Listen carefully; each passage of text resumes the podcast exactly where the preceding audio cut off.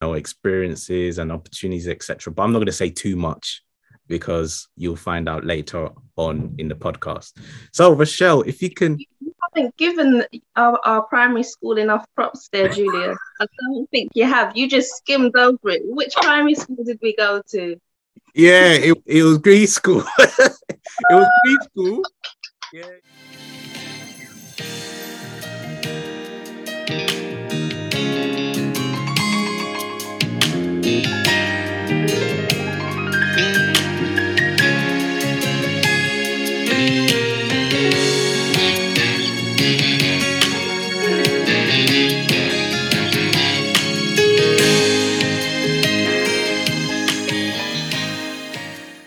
Right. Welcome to the Juletokun podcast. Rochelle, it's a pleasure to have you on the podcast, on the Juletokun podcast. It's a pleasure to be here. Thank you. Rochelle is one of my friends that I made through primary school. That's where we met and known each other since primary school. So that's obviously how we connected. So yeah, throughout this podcast, you would see how nice Rochelle is, and she's going to share her exp- you know experiences and opportunities etc but i'm not going to say too much because you'll find out later on in the podcast. So rochelle if you can you haven't given our, our primary school enough props there julia. I don't think you have. You just skimmed over it. Which primary school did we go to? It was green school. It was green school. Yeah yeah it was green school. Yeah yeah it was green school. But they've changed the name now isn't it of the primary school now or something like that. Yeah, isn't it like I, I think it's Holy Trinity now, isn't it? Like, oh, is it Holy Trinity? Okay. Yeah. Okay, Rochelle, if you could introduce yourself and tell the audience what you do for a living. Okay, so my name is Rochelle, as Julius has said. Um, I work in primary schools and with young people, um, particularly at the moment with SEN children. Um, I work on behavioral management and learning development. I've been working with children since I was 18. And uh, yeah, I've, I've worked with youth as well. But at the moment, it is particularly with primary school children. Um, I have worked with Hillingdon as well, inside primary schools as well, uh, delivering workshops to do with self esteem and confidence. Okay, that's fantastic. That's really, really good and inspiring. We come to the part of the Juletokun story. So, Rochelle, is there a story, an opportunity, or a great experience that you like to share? Okay, so um, we have spoken about this. I'm going to say, for me, it wasn't necessarily any um, one experience that stood out or any one particular event that marked this for me but um, it's more of a journey more of a process for me mm. um, there were definitely stages in my life that gave me a kick in the backside mm. where I, I, hadn't necessarily made the choice to do certain things but uh, it steered me in that direction and for me, it's just focusing on my own personal growth, getting to know myself, getting to love myself, understanding what I need and what I enjoy in life and where I want to be in life, as opposed to focusing on the external. Um, I'm definitely going to say for me, there were two there there were two things that have happened in my life. So I said there was no particular event, but um, yeah, there were two changes that happened in my life. Mm. Um, neither one of them were by choice. And the first one was moving from my hometown, um, Tottenham, to Uxbridge. Uh, that happened when I was 20, oh, actually 20, yeah, when I was 20 years old. Mm. And um, that for me definitely encouraged me to look inwards. I had to detach from something that I considered to be home. Mm. And, you know, j- just being there, knowing that, ki- having that community there, everybody knows each other. And those who don't know each other, you know that that person might know your parents or your cousin or your brother, your sister, your friend. You know, every everyone is somehow interlinked, right? Mm-hmm. And moving from that, what I knew to up here, um, you know, those of you who've been to Uxbridge will know it's, it's for one, it's very different from Tottenham, and two, uh, for me personally, I didn't know anybody when I moved up there. Um, mm-hmm.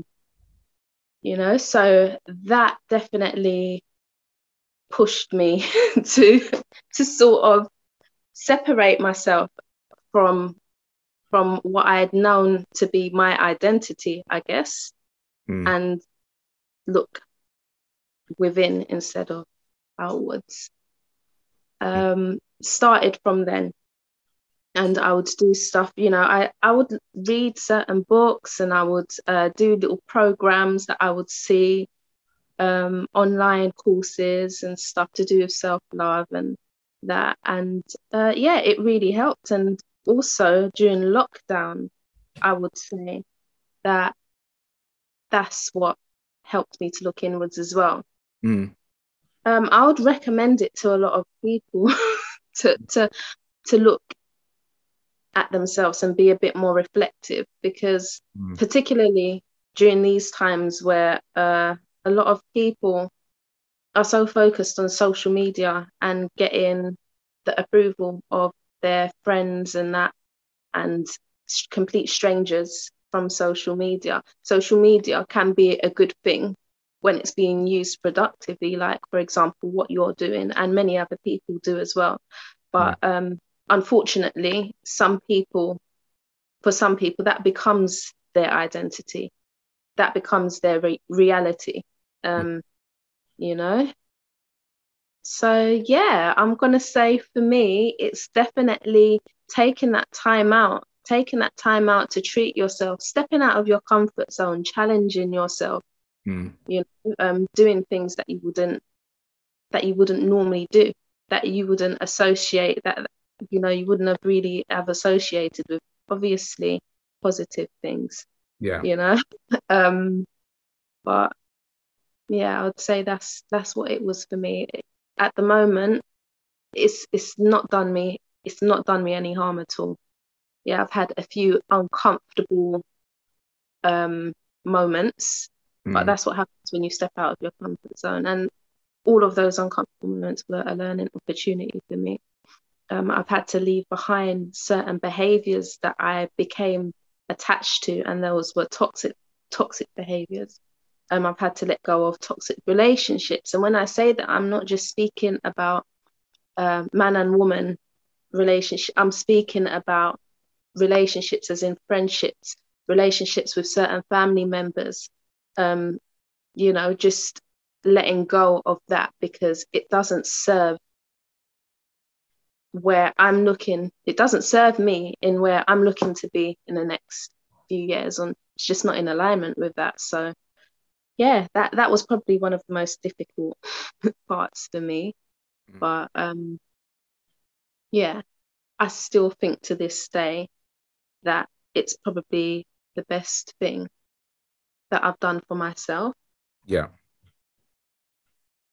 Okay. All right, cool. No, that's a powerful story. I'm not just saying that. That is a really, really good story. And what I've taken from that is sometimes like you gotta, you have to, it takes moving out of a specific area to sort of find yourself. Like sometimes when you make that move to move to a different location, a different area, it could even be a different country. Like you find sort of like a new lease of life, which is really, mm. really good. I agree on the the social media thing. Like there's a lot of people out there that seem to base or find validation in terms of the amount of likes they have on social media, like for example, Instagram, which is quite sad because I just feel like they're loved anyway, but they just need it's it's interesting because they need that sort of approval from like you were saying strangers to say you know just to click a like button to you know to say that they're right when they should know within themselves they are. But yeah so no that that's a couple of things that I've taken from that, and yeah, that is going to benefit someone out there, Rochelle. So that was really, really, really good. Well, what are your plans for the future? And where do you see yourself in like five years' time? Okay, so in five years' time, I see myself working in schools, but not not where I am now, like actually working in the school, but working within schools, like delivering workshops mm. um, in primary schools to do with mindfulness. I think this is important because um, in primary school, because a lot of uh, behavioral issues are connected to to them just being unbalanced and you know especially with this where we are now it's very different now to how it was when we were younger mm. like person saying that but it is it's very different and um you know the connections that we have with people are different. I think they're very fleeting very fragile and that and everything to me now seems very fragile. Just like one minute it can be there the next minute it can be gone. And i think it's important that our young children learn how to ground themselves and not associate so much with the external and more with themselves, you know? Mm. Um, for some people, this is found in religion, and that's great, but not everybody, not every religion isn't a part of everybody's life. Yeah. You know, there's some people who are not religious, and um, yeah, I just I think that's important. I think mindfulness should be a part of the national curriculum, if I'm honest with you, in in primary schools. Um, yeah. You've got children that are suffering from addiction. And when I say that, I don't mean addiction to substances, I mean to social media, to mm. game consoles, to their phones. What are they doing with phones in primary school, please? Yeah, and then in secondary schools and colleges, I would like to roll out uh, workshops focusing on addiction. And mm. it's sort of going to be the same concept as the mindfulness one, but obviously, where these people are more older, they're more up in age and they have more of an understanding, I guess it's more appropriate um, to do it as mindfulness in primary school and with the older people to say, call it what it is, is you know, addictions. Um, yeah, that's where I see myself in five years' time. I do want to, I do want to study psychology because I think a lot of what I know is based on my personal experience and my experience with other people. But in terms of facts and you know the the the psychological side of stuff, yeah, I would definitely like to um, study that at some point. Okay, no, that's really really good. And like with mindfulness, do you reckon that is is sort of similar to like ment it's, it's pretty much the same thing in it? Mental health mindfulness in terms of con- in in that connection and stuff like that. Because there's a charity called mind isn't there? Yeah there is. Yeah yeah. So it's just it's just like i just it's just fantastic that we have like yourself like get wanting to get into that you know in terms of mindfulness because i think like you said like there's people struggling. It doesn't have to be in connection with um I don't know, and it, doesn't have to be an alcoholic. It doesn't have to be someone that's addicted to nicotine or smoking or something. But there's other sort of addictions that people get involved in that they can't get out of. So yeah, yeah and it could be like they're not their upbringings affecting them as well. So to have workshops in schools like that will be that's just gonna like impact people's lives you know? It can make us like a difference as well. And especially these this day and age as well like so much things is going on out there. So yeah. No i agree. That's good. That's really good.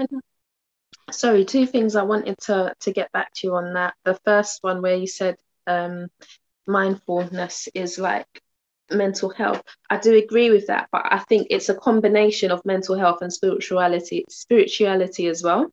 Mm. uh, yeah yeah because there's mental health i guess you can see that under some some there's some scans that can um, scan your brain and you can see like the activity isn't normal, the function there isn't right, something's off, mm. right?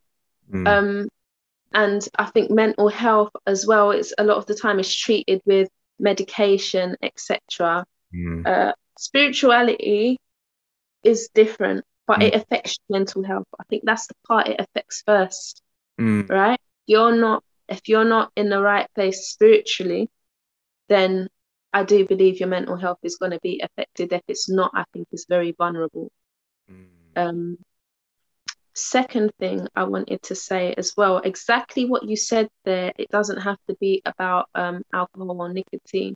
Where substance abuse is a big and probably the most obvious sign of addiction. It's one of the the um, of most obvious ways to to spot it, I guess, for mm. people to say, right, this person's addicted because they're addicted to a substance. Um, I actually want to remove that that stigma from the word addiction. Mm. I want to remove that stigma from it because the minute you say addiction, people do assume it's to do with substances. You know, they immediately associate that word with, you know, John who sits on the bench and drinks all day or whoever, you know, who they see, you know, the local cats and whatnot. but um, yeah, I want people to actually realize that actually, no, that's a symptom. Mm. That's a symptom of addiction. Addiction is present way before a substance is picked up and it plays out in many different ways. And I think the you know, the sooner people remove that sort of um, stigma attached to addiction, the sooner they remove that and um, acknowledge addiction before it gets to that point, the bet the better. And that's my aim really in okay. the long term. All right. No, that's really good. That's really good. Like, hats off to you for doing that. Okay, cool. So, uh, Rochelle, I know that you would like to promote something, so give it to them. You know, tell them what you like to promote. I want to promote a friend of mine's. Um, her name is Princess. She has a radio show that's on Empire Radio hmm. um, every Sunday from 11 to 12. Uh, yeah, tune in. It's awesome. Okay, cool. There you go like on that note, so like if you want to come on the Juletokun podcast, if you if you have something to promote, like I'm giving you the platform to promote it. So like Rochelle said, if you're interested, you know, of uh, plugging into the um, her friend's radio show, then do it. All right, cool. Um, Rochelle, so we've come to the point of the podcast called the Juletokun Vault. So this is where if you have something that irritates you that if you had the power you to lock it away basically forever? What just tell the audience what it is like basically what you would like to lock away in the road that irritates you? There's many things many many many things that irritate me. There's but a list the thing that irritates me the thing that stands out for me is definitely um arrogance can't stand it. That's something that, yeah, that's something that I really, it repels me. Hmm. And uh, yeah, I don't like, I don't like seeing it. I think a lot of, a lot of other things will be solved if people weren't so arrogant. Yeah, I agree. And like I'm not going to name any names, but I've met a few arrogant people in secondary school, and it's yeah, it's not like the vibe around them is not great to be honest. like I, I don't like arrogance at all.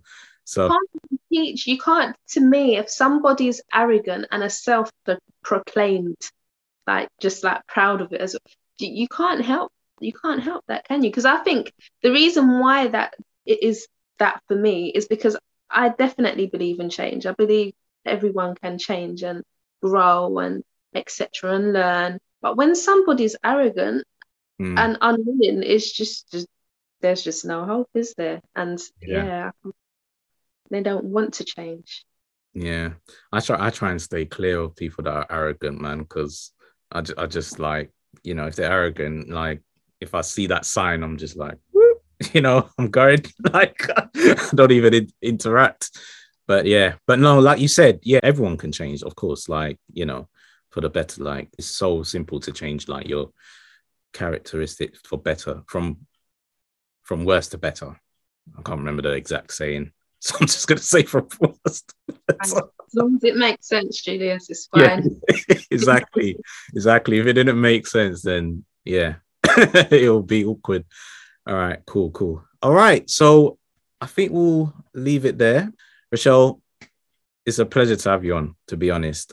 And you shared some really good experiences and a story, a powerful story that will definitely touch someone out there's heart. So it's been really great to have you on to the on the Juletokun podcast.